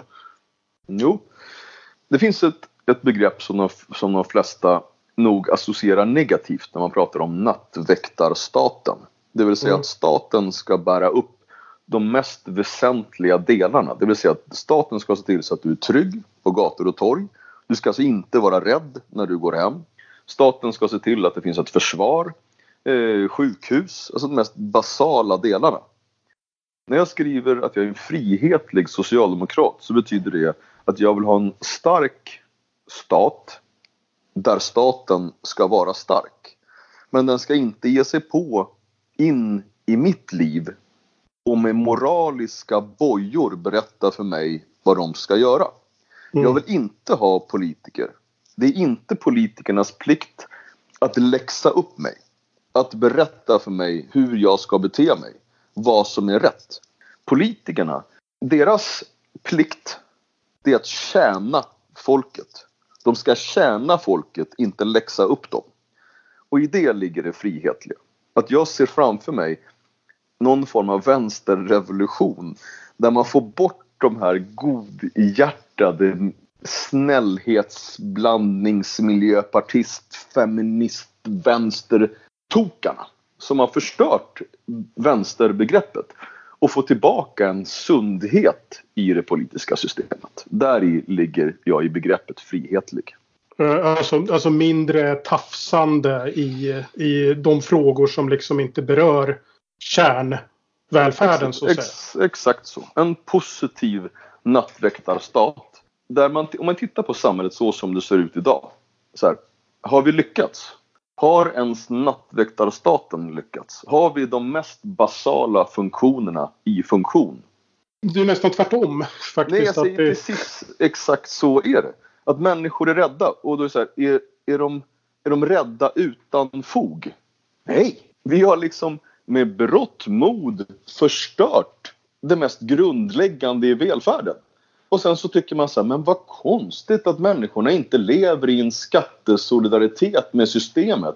Ett system som man nästan, man, nästan som man tror att man har saboterat medvetet. Så hur kan vi ens med den välfärden som vi har, med det skattetryck vi har, misslyckas med det mest basala? Hur kan det komma sig? De här enklaste frågorna. De som har byggt landet, de människorna som ser till att det finns ett välfärd, hur kan de ha så sinnessjukt dåliga pensioner? Hur kan vi ens ha fattigpensionärer? Okej, okay? hur kan det? Om Man går runt i Europa, i vilket jävla europeiskt land som helst och så går du in i en huvudstad så står det poliser överallt. Jag känner mig trygg. Hur kan vi ens misslyckas med det i Stockholm? Hur kan, hur, hur kan vi tillåta att kriminaliteten breder ut sig på ett sådant sätt när det finns resurser? Hur kan vi lyckas ha en migrationspolitik som så totalt har... Alltså, hur, hur, inte ens om man försöker borde man kunna misslyckas så kapitalt. Och sen så undrar man så här, men varför är inte människor lojala staten? Ja, ställ frågan igen. 1998 gav du dig in i politiken efter att ha varit företagare i ett par år. Det här är också en, en fråga... åren bättre än mig. Ja, det här är säkert en fråga du har fått många, många gånger förut. Men liksom vad, vad var det som motiverade dig då den gången att ge dig in i något så oglamoröst som eh, kommunalpolitiken? Först så var det nog en eh, överdimensionerad självbild. En, en lite grandios självbild som jag säkerligen har burit med mig genom åren i en övertygelse om att just jag skulle kunna bidra till en, en förändring. Jag blev indragen i politiken främst av en kille som heter Anders Kallat, en Uppsala filosof. Jag är honom stort tack skyldig för det. Kommunalpolitiken lärde mig faktiskt en, en hel del just utifrån kanske snarare av en insikt i, i hur det politiska systemet fungerar. Snarare än att jag gjorde några fantastiska förändringar. Och ska man skapa revolution någonstans så tror jag inte att just kommunalpolitiken är rätt forum att starta dessvärre. Men det var lärorikt. Jag hade ju ett ganska, ganska tidigt ett uttalat mål att komma in i, i riksdagen.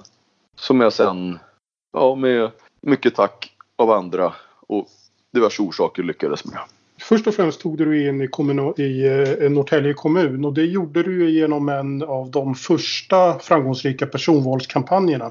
1998. Du kom in på personkryss som jag förstod det. Eh, ja, ja, det var ju det valet där man första gången tillät personval. Mm. Det, det, kan ju låta som den sista Sovjetstaten men eh, det var faktiskt så. Det var inte förrän 1998 man fick kryssa sin egen kandidat.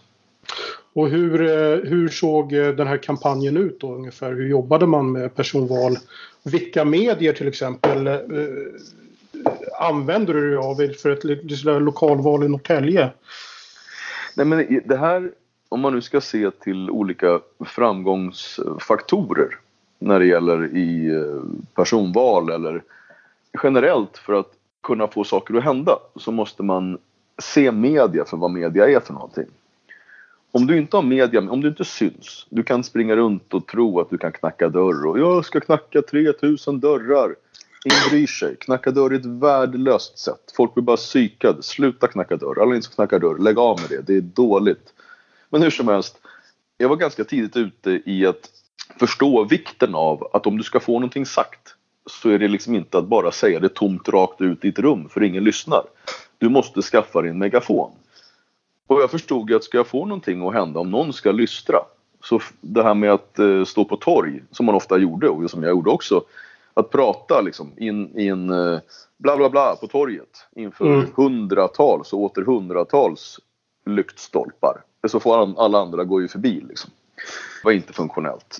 Jag gjorde, jag såg framför mig, jag hade många politiska förebilder varav en var Gunnar Sträng. Eh, Gunnar Sträng kallades för landsvägsagitatorn. Alltså han åkte runt och, och agiterade.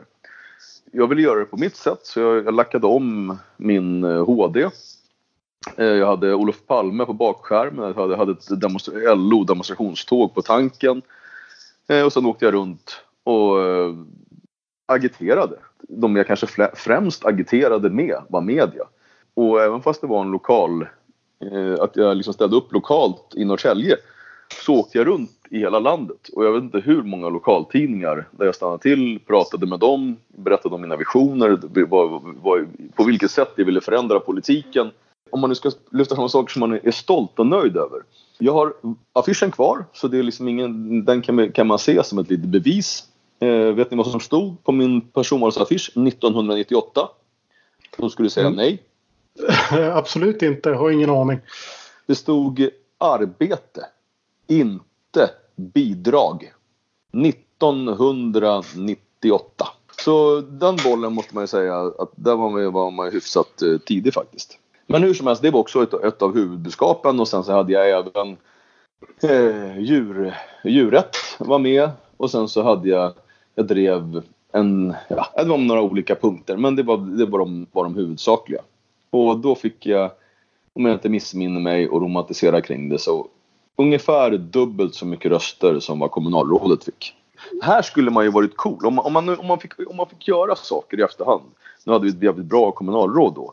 Men det man inte vågade då, eller förstod, det var ju att det enda som hände när man då fick flest personkryss, det var att åh vad snällt, får jag komma in i fullmäktige? Nej men gud vad snällt. Man hade ju liksom inte så här ryggrad nog att ta plats. Och det är väl det som jag, om, jag, om man nu får gå tillbaka och ångra saker, så är det ju att man inte tog mer plats. Att man inte sa ifrån mer och säga så här, hej, fick inte jag dubbelt så mycket personvalskryss som typ dig? Eh, kanske jag borde få göra någonting mer då, än att få sitta längst bak i fullmäktige. Liksom. Men det är en annan femma. Så det, om man nu ska dra någon lärdom, ni som gör personval och ni vill, som vill gå framåt, se till att ta plats var inte den här så okej, okay, schysst, fick jag vara med ändå? Utan nej, ta i bara.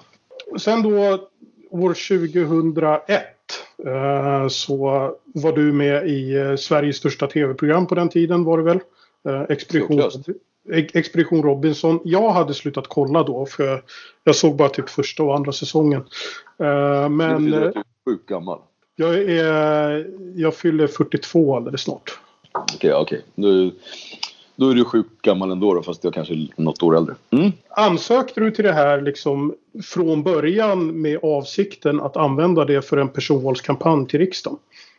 Ja, tveklöst. Det här var ju en... en ehm, det var faktiskt en kille som heter Sebastian Wahlbeck. Eh, det var han som kom fram med idén om att det, det var ju de här, nu inte bara Robinson, utan att vi, vi sökte till alla de såporna som fanns på den tiden. Eh, och vi kom in i alla också. Mm -hmm. hade, då hade vi ett crew med, jag kommer inte du, ihåg exakt. Du hade kunnat vara med i baren alltså istället. Ja, faktiskt. Och med Guds försorg, jag var ju bra mycket mer sugen på det kan jag ju säga. Med tanke på att där var ju så här, när man såg till vad man skulle göra. I ena programmet skulle man stå i en bar, dricka grogg och det andra stället så fick man ingen mat. Och mat tycker jag om. Så det var ju, jag hade helt klart önskat välja det andra. Men sen så såg man ju till tittarsiffrorna så var ju det inte klokt. Utan man gick ju förstås på det som hade mest tittarsiffror. Och sen så hade vi ett gäng eh, som hjälpte till i den här kampanjen. Ingen nämnd, ingen glömd. Men det var riktigt sköna de flesta eh, engagerade partister men också några andra, några PR-folk och så vidare. Som sen la upp en strategi. Och där vi då tänkte att eh, jag kommer åka ut i typ så här andra avsnittet för att jag inte kommer kunna sköta mig när jag är hungrig. Men hade man då bara lyckats etablera någon form av massmedialt intresse, sätta namnet, så kommer det underlätta för resterande kampanj. Och sen så visade det sig då att jag, ja, jag lyckades vinna lite tävlingar och, och med, med lite flax så vann jag den där tävlingen. Och det gjorde ju saken väldigt mycket enklare. När, när du var med på liksom Robinson-inspelningen eh, under de här förutsättningarna kunde du liksom inte oroa dig för det här med att eh, ah shit, nu, nu kan de mycket väl klippa ihop det här så att jag framstår som en total idiot. För det, det är ju det är ju alltid några i dokusåpan som är the bad guy, idioterna. Som man, och man har ju känslan av att de bestämmer det där rätt mycket på hur man klipper folk också. Alltså hur, vilka saker man vill framhålla. Tveklöst är det ju så, men samtidigt så är, man, är vi ju alla någon form av intellektuella varelser. Och om du ser till att inte... Det är klart att du, du kan alltid klippa sönder allting. Men ju mindre du ger av stolligheter, ju mindre av stolligheter finns att ta. Mm. Om, du, om du ligger med människor eh, och klappar till folk och liksom kräks och, och beter dig jätteilla så då är det ganska enkelt att klippa fram dig så att du framstår som en idiot med stor mm. sannolikhet för att du är lite av en idiot. Men om du vet om att din, det här är ju någonting som din mamma kommer att titta på så det är klart att du anstränger dig för att visa dina bästa sidor annars är du ju dum i huvudet även om det var ju kanske bökigt att framstå från sina bästa sidor i, i um, vad var det nu, är det sju veckor någonting som man är där. Så, så det är klart, att, klart att jag, liksom, ja, men jag gjorde ja. så gott jag kunde både i, i tävlingarna för att faktiskt vinna dem men också för att inte framstå som en idiot. Jag tänker för att som jag minns med, med dokusåpakändisarna så var ju det det var liksom något, här, något ganska nytt som hände och något som var utmärkande för dokusåpakändisarna att det var liksom den första kändiskategorin där som liksom i sin helhet inte blev särskilt respekterade. Vad jag menar är att om du var en rockstjärna då kunde ju vissa rockstjärnor kunde ju vara avskydda för hur de betedde sig och så men man respekterade ju ändå att de hade gjort en singel, en författare hade gjort en bok, mm. en skådis och så vidare. Eh, dokusåpastjärnorna som grupp var ju väldigt mycket någon slags så här kändisproletärer som man i stort sett, i, i stort sett alla var liksom jag är väldigt tacksam över det begreppet. Jag tyckte det var, det var bland det snällaste begrepp jag har fått någonsin. Kändisproletär. Ja, men den, tack för den. Annars skulle du kunna ha sagt en jävla C-kändis eller liksom så här. Men nej, proletär. Ja, tack. Ja, men det, det, var ju vad alla andra sa, en jävla C-kändis. Ja, men generellt var ju en dokusåpakändis liksom mest en föraktad individ som fick göra sån här, ja men du vet man, man åkte till Eskilstuna och var så här kändisbartender. De enda två som jag vet som inte blev Robinson, Robinson Robban var ju... Eskilstuna fick man åka till. Var man, var man riktigt dålig fick man åka till Eskilstuna. Det är bra. Ja, men det är typ det värsta jag kan mm. tänka mig. Kändisbartender i Eskilstuna. Men det var, det var ju du och Alexandra Sassi som på något sätt liksom så här gick vidare. Men jag undrar om det liksom så här i efterhand. Ni kanske inte tänkte det då, men eh, alltså kan inte Lox Robinson ha blivit lite en black om foten i din politiska karriär? Både och. Eh, det ena, om man nu ska se till eh, eh, det ena, jag fick ju väldigt mycket erbjudande om att åka till kanske inte just Eskilstuna men vara alltifrån vara bartender och klippa band och sådär. Och det var, i det var jag extremt selektiv för jag visste ju vad jag ville göra med den här eh, pseudokändisskapet. Att det var tack vare Robinson och att det var en gräddfil in i de politiska finrummen. Att förneka det är ju bara patetiskt. Det är klart att jag har haft jättehjälp av det i min här personvalskampanjen och, och att jag fick synas och att jag fick komma in i riksdagen. Väl på plats i riksdagen, då skulle jag nog säga att eh, det här dokusåpa-grejen eh, nog kunde vara en black om foten. För där blev man ju såklart eh, sedd, för där kommer han liksom han har nog inte tänkt en politisk tanke liksom, utan han bara såg en och han tänkte så här, jag är dålig på fotboll, jag är dålig på att sjunga, jag är dålig på det där, vad fan ska jag ägna mig åt? Jag tar politik då, för där får väl vilken idiot som helst vara med. Och sen så blev det den linjen. Å andra sidan, så i debatterna så var det ganska positivt. Så det, det fanns många debatter när det var väldigt tydligt att de som jag debatterade med förväntade sig en, en imbecill. Och det var ganska roligt, särskilt när jag, jag fick sitta i socialutskottet. Och det var, på den tiden så var det inte bara att gå in och googla på en person vad han hade för bakgrund utan det funkade, det, var, det här var ju faktiskt innan det, man bara kunde gå och googla saker. Det gick väl men inte så, ja, hur som haver. Så det gjorde ju att jag kunde äta upp folk i debatten, särskilt när det gällde socialpolitik. Och också i ganska många, eh, innan de, många förstod att han, han, han kanske ändå hade tänkt en politisk tanke innan han klev in i de här rummen. Så var ju det lite roligt. Men jag skulle säga att väl där som sagt, så då var nog då var det en black om foten. Jag fick nog ta i lite mer än alla andra för att visa att jag inte var en eh, retarderad. En sak som är ännu mindre populär än att vara dokusåpadeltagare är ju välfärdskapitalist. Eh, mm. Du försöker verkligen inte bli omtyckt va? Nej, det har faktiskt aldrig varit en av mina mest primära syften i mitt sätt att agera utan snarare om man nu ska inte bara skämta så har det väl varit på något sätt att faktiskt våga stå upp för vad man gör. Att uh, utan knyssel, finns det ett sånt ord ens? Knussel? Uh, knussel heter det. Ja. Uh, bara stå upp för det man gör och göra det på bästa sätt. Även om det går ut en stat eller en kommunal upphandling där eh, jag inte på något sätt sympatiserar med kraven jag tycker att kraven är dåligt ställda. Så är det inte så att jag skriver om dem åt kommunen och säger att eh, jag vi inte göra så här istället. För det kommer bara innebära att jag inte kommer med. Däremot så kan man försöka att göra det bästa av situationerna. Och eh, så har jag försökt att agera även när det gällde den en sak som ofta blir lite knasig. Det är att när man pratar om det här så då är det många som förknippar de pengarna som jag har tjänat med flyktingförläggningar och ensamkommande. Det är helt fel. De pengarna som jag har tjänat som är pengar, det var ju när jag sålde mitt företag för när man, många pratar om i klassen en, en eh, kvarts miljard någonstans. Det var innan. Det, det, det, det skedde alltså 2001. Så 2001 kan man väl säga att då var jag, ja, då hade jag ett, ett, ett relativt bra startkapital i livet det som har skett sen när, när, när de här, eh, var det 2001? Nej det kan inte vara 2010.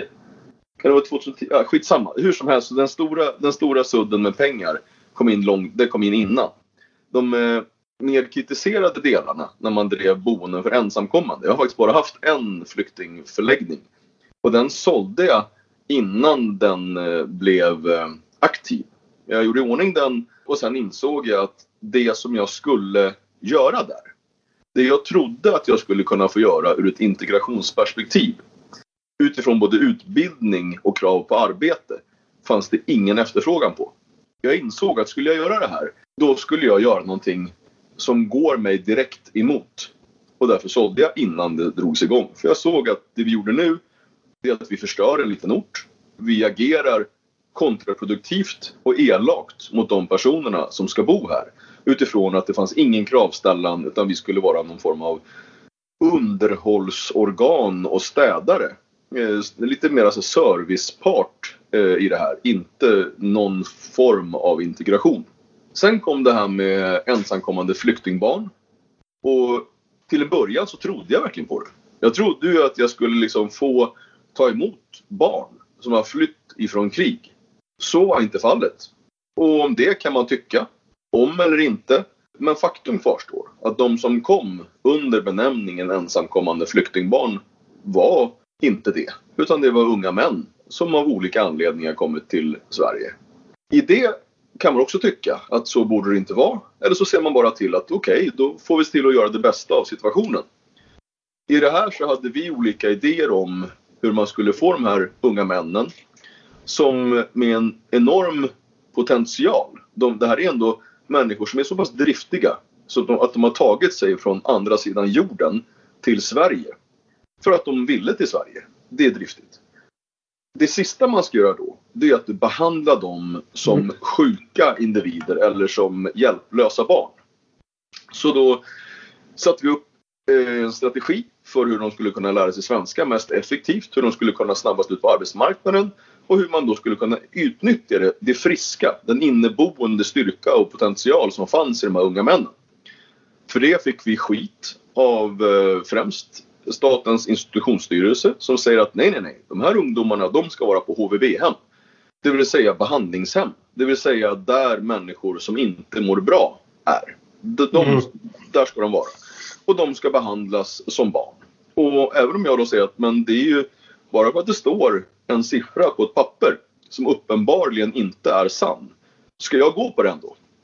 Ja. Så jag ska behandla då en, en frisk människa som sjuk och en, en vuxen människa som barn? Ja. Okej. Okay. Och om det, det, där kanske man kan tycka då att men hur kunde du gå med på det? Förvisso så gjorde jag inte det. Utan vi öppnade flera stycken.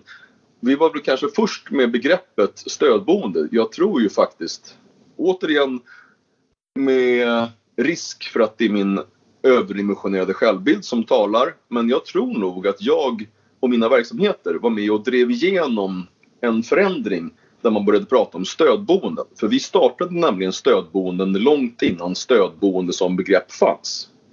Och de stödboendena blev vi tvingade att stänga just på grund av att det var stödboenden och inte HVB-hem. Jag tror jag fick stänga kanske fem enheter till en enorm kostnad för mina vad heter det, företag förstås, men också till en sinnessjuk kostnad för samhället. För att istället då för att kunna betala en mindre peng för någonting relevant och någonting som de här ungdomarna, unga männen behövde. Så valde man då att stoppa in dem på extremt mycket dyrare vårdplatser och det vill säga ge dem en vård som de absolut inte behöver. Och det man gjorde utöver, ponera att det hela, i bästa fall så var de här insatserna inte skadliga. I allra bästa fall. I de allra flesta fall skulle jag säga att de var det. För att, att behandla en frisk människa som sjuk så kommer man kunna, du kan få vilken frisk människa som helst att bli sjuk om du behandlar honom som sjuk. Och att ta ifrån de här människorna det de faktiskt hade, det vill säga den här potentialen, driftigheten. Det var vad man gjorde. Och det är precis det som man nu får klä skott av i Sverige. Hur vi förstörde, alltså hur vi faktiskt medvetet, vi visste vad vi gjorde när vi satte in de här resurserna så extremt fel på de här individerna. Så att, eh, ja, för det får vi nu betala. För om man stoppar in människor, ponera att de inte är kriminella, i kriminella miljöer. Att den sociala smittan just inte skulle drabba dessa individer utan att de helt immuna mot social smitta skulle klara sig. Det är klart att det inte är så. Och eh, ja, det var en tragisk, en mycket tragisk del i svensk integrations eller svensk migrationshistoria. Där ansvaret till mycket stor del faktiskt vilar på en statlig institution, Statens institutionsstyrelse. Jag skulle säga att de har kostat Sverige miljarder. Ja, det, det råder det ju inga som helst tvivel om och att, att, att eh, kostnaderna skenade där. Men jag vet ju själv som, eh, som då eh, journalist på Nyheter Idag hur det är så otroligt lätt att kunna använda för välfärdskapitalister som dig och kunna använda det, eh, eran vinst som ett försvårande faktum.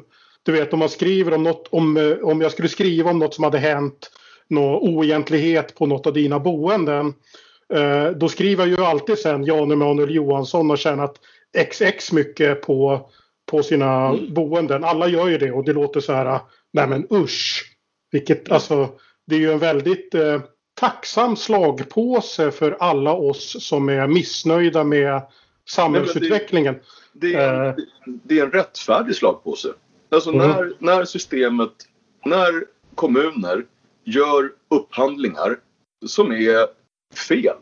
Det är väl klart att det är väl sunt om någonstans media ska gå in och granska så är det väl liksom när man gör dåliga affärer med kommunala pengar eller statliga mm. pengar, vilket man gjorde. Eh, det gör man ju ganska ofta. Tyvärr så fokuserar man ju kanske lite väl mycket just på vårdbranschen. När man gör likadant med en upphandling om asfaltering på motorvägar. När marginalerna springer iväg helt galet. För att det finns eh, upphandlingar är dåliga och det, det, finns för få utförare. Så springer marginalerna iväg. Det, det är inte konstigt. Men det, det man kanske bör göra det är väl också att lära sig. Men framförallt så tror jag att det är inte alltid helt rättvist att skylla utföraren för priser som sätts av någon annan. Det går inte. Även om jag just, om man nu kunde säga så här, men vet du vad? Nu har ni sagt att vi ska få 1800 kronor per dygn. Kan inte jag få lämna tillbaka en 500 per dygn? Va? Mm, jag tycker det känns det, orimligt. Det blev lite ja. mycket vinst här. Då kan jag säga nej. Av mig kommer ni inte få tillbaka någon 500 utan den kommer jag behålla och göra någonting mycket roligare för inom bolaget. Utveckla det på något sätt. Och även till mig själv kunna göra en utdelning om så blir fallet. Men det är klart att det här var fel. Alltså det här var dåliga upphandlingar. Kommunerna var dåliga. Sen så kan man ju säga, och det är absolut ingen förmildrande omständighet. Eh, snarare tvärtom. Där, där tycker jag att jag borde, kanske inte skämmas, men göra bättre.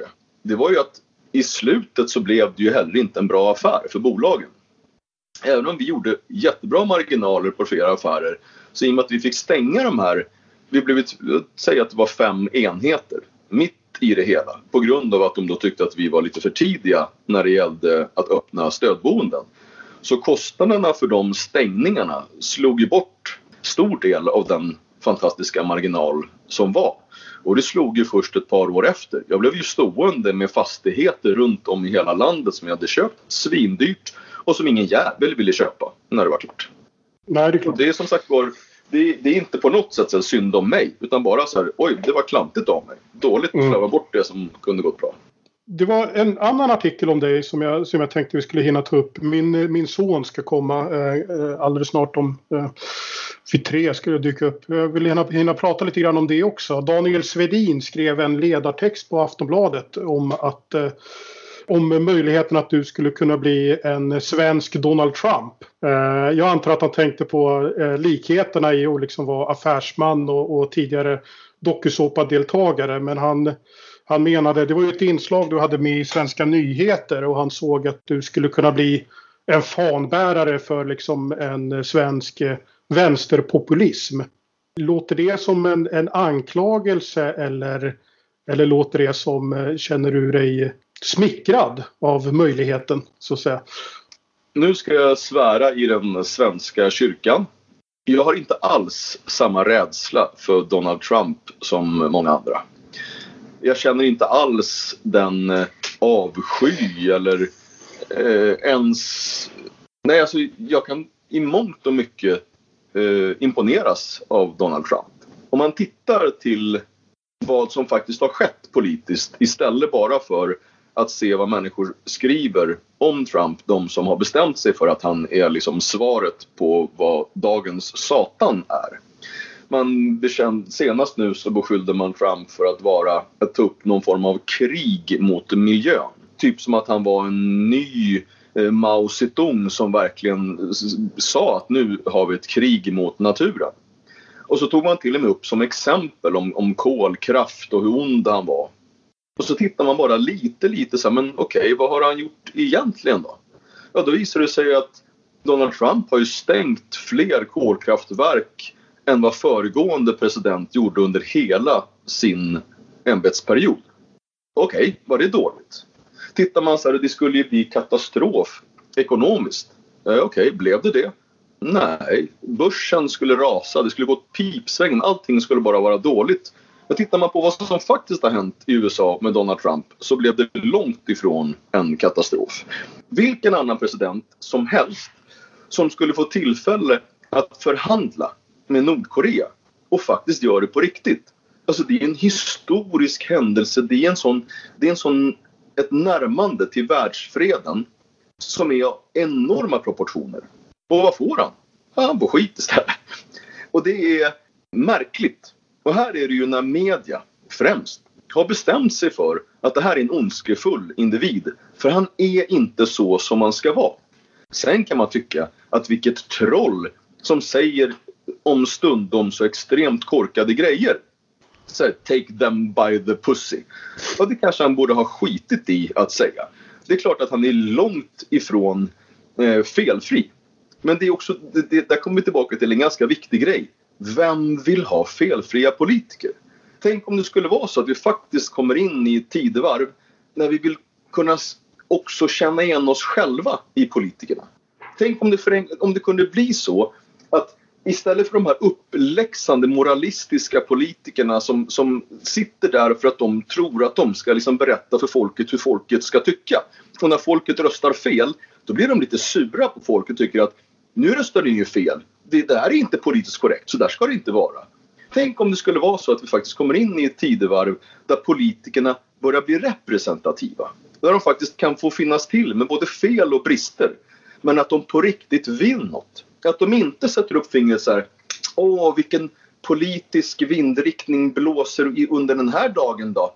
Och så tror man att, att det är PK-vinden som, de, som bara finns i deras egen garderob. Att det är den man ska springa efter. Medan de verkliga människorna, den verkliga medelklassen, alltså de, de stora hjältarna i vårt samhälle som tiger och krigar för att det här samhället ändå ska bäras upp. De skiter man i. De egentliga rädslorna, inte de obefogade, utan de egentliga rädslorna som du får uppleva bara genom att öppna dörren och gå ut om du bor i en stad.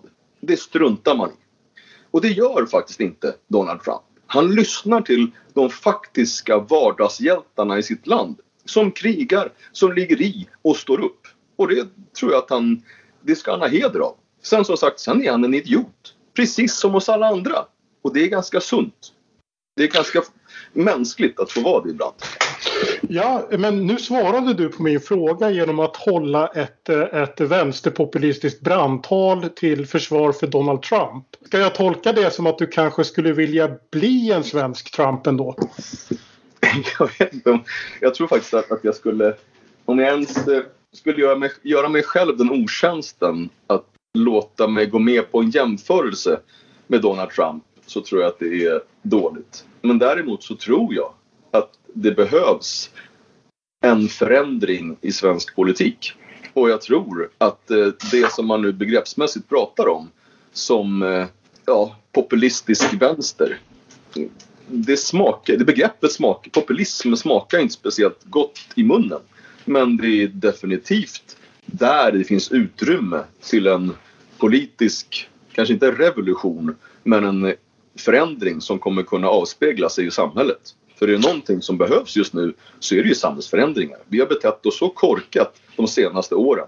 Så att det med, vi har tur, kan vi rädda det kvarvarande av det folkhemmet som har byggts upp så är vi, ska vi nästan vara tacksamma. Jag vill inte säga att det har gått för långt men det är, ska vi göra någonting så bör vi göra, göra det nu. Det, det är någonting eh, många känner men folk mest artikulerar på högersidan. Men, men som sagt, eh, är det här ett arbete som du själv känner att du, att du skulle vilja ge dig i kast med? Eller, eller har du så att säga dragit dig tillbaka, nöjer dig med att kommentera och, och heja på någon annan som eventuellt tar på sig uppdraget? Jag tror att vi alla som har ett engagemang. Min, en av mina politiska förebilder, eh, Göran Persson, han sa en gång i en självbetraktelse eller en självbeskrivning att jag är ett politiskt djur. Och jag tror att så är vi nog alla som en gång har gett sig in i politiken och faktiskt vill förändring. Att jag kommer alltid vara det här politiska djuret. Så kommer det vara. Jag är, är mer än gärna en fanbärare till en samhällsförändring. Om jag i framtiden kommer engagera mig partipolitiskt eller vara med i några nya partikonstellationer eh, eller att jag återigen skulle kunna benämna mig som partist. Jag säger jag är socialdemokrat men jag är inte partist. Det får framtiden utvisa. Mm. Jag hade ju gärna velat sitta och runka över hur jävla bra Göran Persson är ett tag men det känns som tiden börjar ta slut här.